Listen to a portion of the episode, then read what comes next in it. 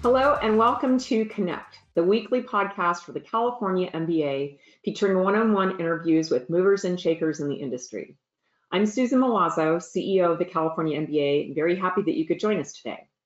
Before I get to today's guest, I'd like to thank our 2023 President's Council sponsors. Now, these are a group of companies that provide uh, an enormous amount of financial support for us uh, in large part so that we can continue to be that strong advocacy voice for you in Sacramento before the California State Legislature and our regulators. Advocacy is the cornerstone of what we do at the California MBA, and we're very grateful for the support from these companies. And the 2023 President's Council sponsors include AmeriHome, Arch MI, Consolidated Analytics, Funding Shield, Guild Mortgage, Incelerate, Rocket Mortgage, and Western Alliance Bank. Thank you so much for your support this year. And with that, I would like to uh, welcome today's guests. I'm very excited to uh, be welcoming Jehan Patterson from Debevoise and Plimpton. Jehan, welcome. Hi, thanks, Susan, so much for having me and uh, for inviting me to be a guest on the Connect podcast. Yeah, I uh, I always like to uh, kind of dig right in and get started as to how people got into this industry. So share with us how you came to uh, represent, you know, legal representation for the mortgage industry. So I actually got my start in this field during the Great Recession, but perhaps not in the way that you might think. Um, I was interested in public interest law back as early as law school, but of course I ended up at big law firms right out of the gate but I did a pro bono predatory lending case uh, with Staten Island Legal Services, um, a nonprofit legal services provider in New York City, as a junior associate. And when an opening came available in their homeowner defense project, I leaped at the opportunity to leave big law firm life behind and make the switch. And I absolutely loved it. It was an absolute honor to represent clients in protecting for what for most of them was their most valuable asset at such a vulnerable time in their lives. In most cases, they were fresh off a layoff during that horrible economic crisis, or they had suffered some sort of medical issue that had set them back on their lives and, and their obligations. I got to learn about some very interesting mortgage products that, you know, maybe in retrospect might have been better suited for more sophisticated borrowers, such as interest only ARMs or negatively amortizing loans. And I think really critically, I got to see up close how the foreclosure crisis impacted families and neighborhoods. I firmly believe that the stability a home offers an individual or family is critical to how our society functions, and it's a, an enormous driver of economic productivity. And so the role that mortgage originators and servicers play to promote that in terms of home ownership and generational wealth creation is, is so important in my mind. And so after I did that, I went to the Consumer Financial Protection Bureau, um, where I was an enforcement attorney for about six and a half years.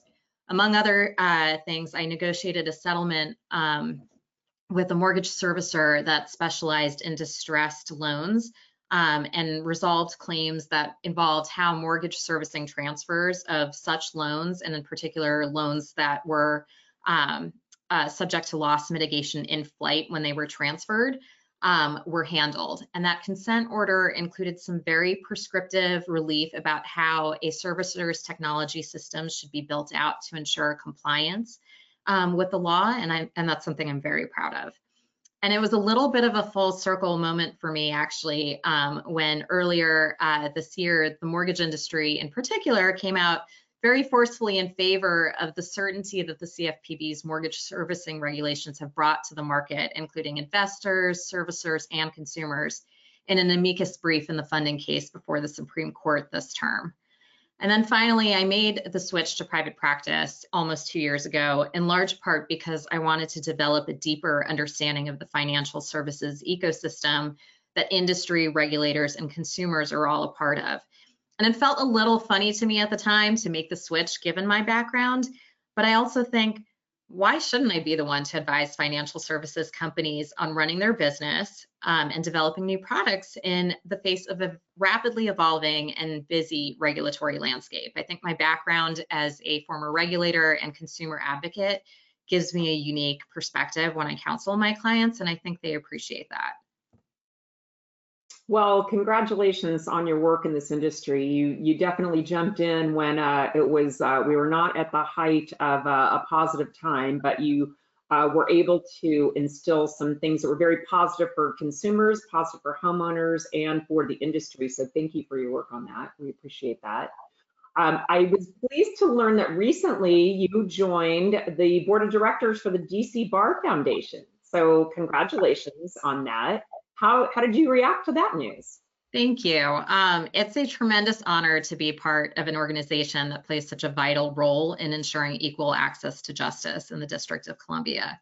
So the DC Bar Foundation is the largest funder of civil legal services in DC, and it does so primarily through the award of grants to civil legal services providers, providers throughout the city with a focus on legal services to the underserved um, and in eviction defense and housing related matters.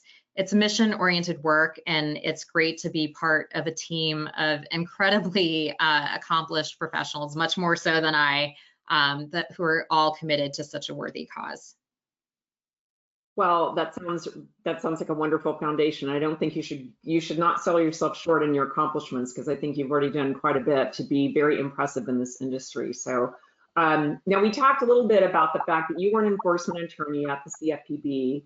What were some of the top compliance areas that seemed to trend the most? Yeah, so the Bureau's priorities uh, definitely evolved both over time and depending on who was in charge. Um, but there was a concerted effort in the early years of the Bureau to write and then enforce the mortgage servicing regulations. I think you'll always see a focus on enforcement activity against the markets and products that tend to have larger impacts on underserved populations, such as debt collection, credit reporting, debt relief, or student lending. The Bureau, under Director Chopra's leadership, has moved away from enforcing against smaller players in these markets in favor of actions against larger institutions uh, that are perhaps, you know, just much higher profile. So we've seen a number of actions in the last couple of years against some pretty big banks. You know, there was er, there were consent orders against Wells Fargo, uh, Citi, Bank of America, as well as some regional banks just in the last couple of years. But that said, non-banks are not immune from the CFPB scrutiny.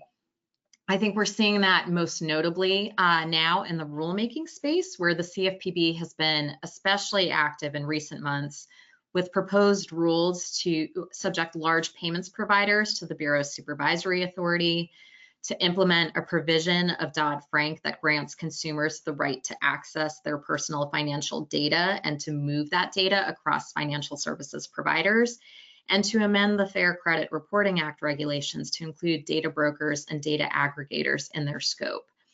We've also seen some enforcement actions against non-bank mortgage servicers um, in particular. Um, there was a fair lending case against uh, Trident Mortgage last year.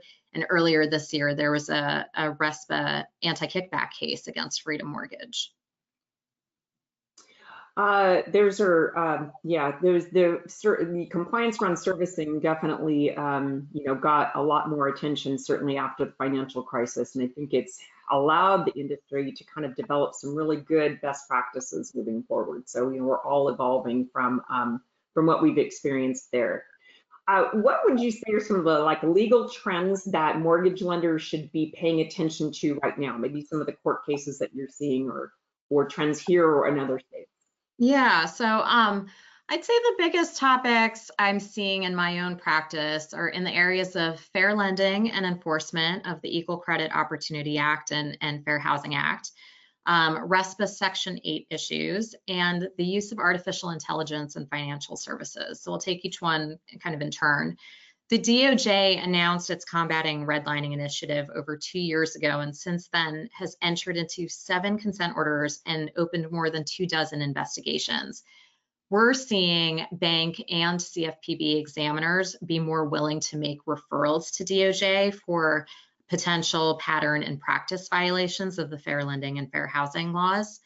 And in addition to scrutiny of traditional elements of an institution's fair lending program, I think a greater emphasis is being placed on advertising and outreach to minority borrowers, which I think also just in turn implicates the strength of a lender or servicer's efforts to ensure that limited English proficiency uh, speakers can access credit. When it comes to RESPA, last winter, the CFPB issued an advisory opinion that fees paid by mortgage lenders and other real estate uh, settlement services providers for placement on comparison shopping websites may violate RESPA's prohibition on referral fees if those placements are presented to the consumers in a non-neutral way and have the effect of steering the consumer to a particular lender or service provider.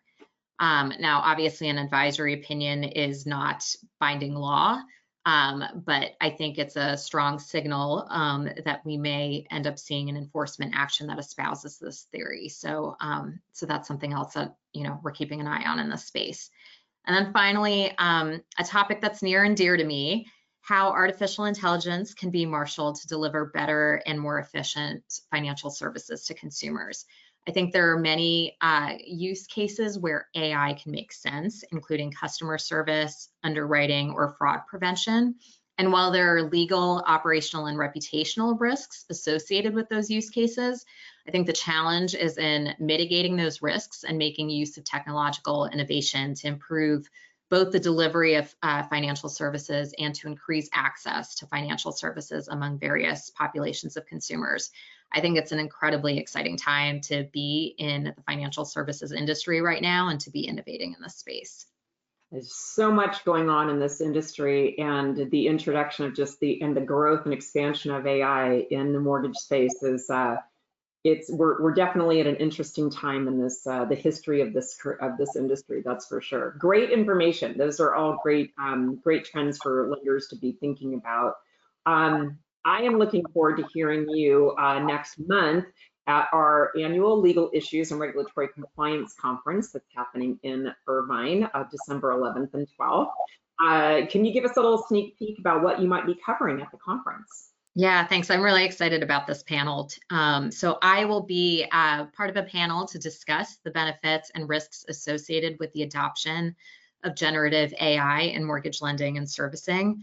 Among other things, I'm planning to talk about the criteria companies can use uh, to assess whether a particular use case makes sense for the deployment of AI. And most critically, um, I'll be talking about the governance that companies can put in place around their use of AI to ensure that they're deploying it in a responsible and compliant manner that nonetheless encourages growth and innovation.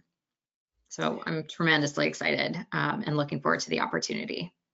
This is uh, the first time we've had a, a, session on this topic in particular on its own. So uh, just kind of speaks to the, the growth of that in this industry. And thank you so much for being a part of it. I look forward to seeing you here in just a few weeks in Southern California.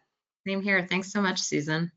And thanks for being on uh, our podcast today. It was a pleasure to have you here, and uh, we are, are grateful for your support and that of your firm. Thanks for having me. And thanks to all of you for joining us on today's podcast. To access any of our past episodes, you can follow us on our YouTube channel. We're also available on SoundCloud, Apple Podcast, and Spotify. That's it for this week, and we'll see you next time on Connect.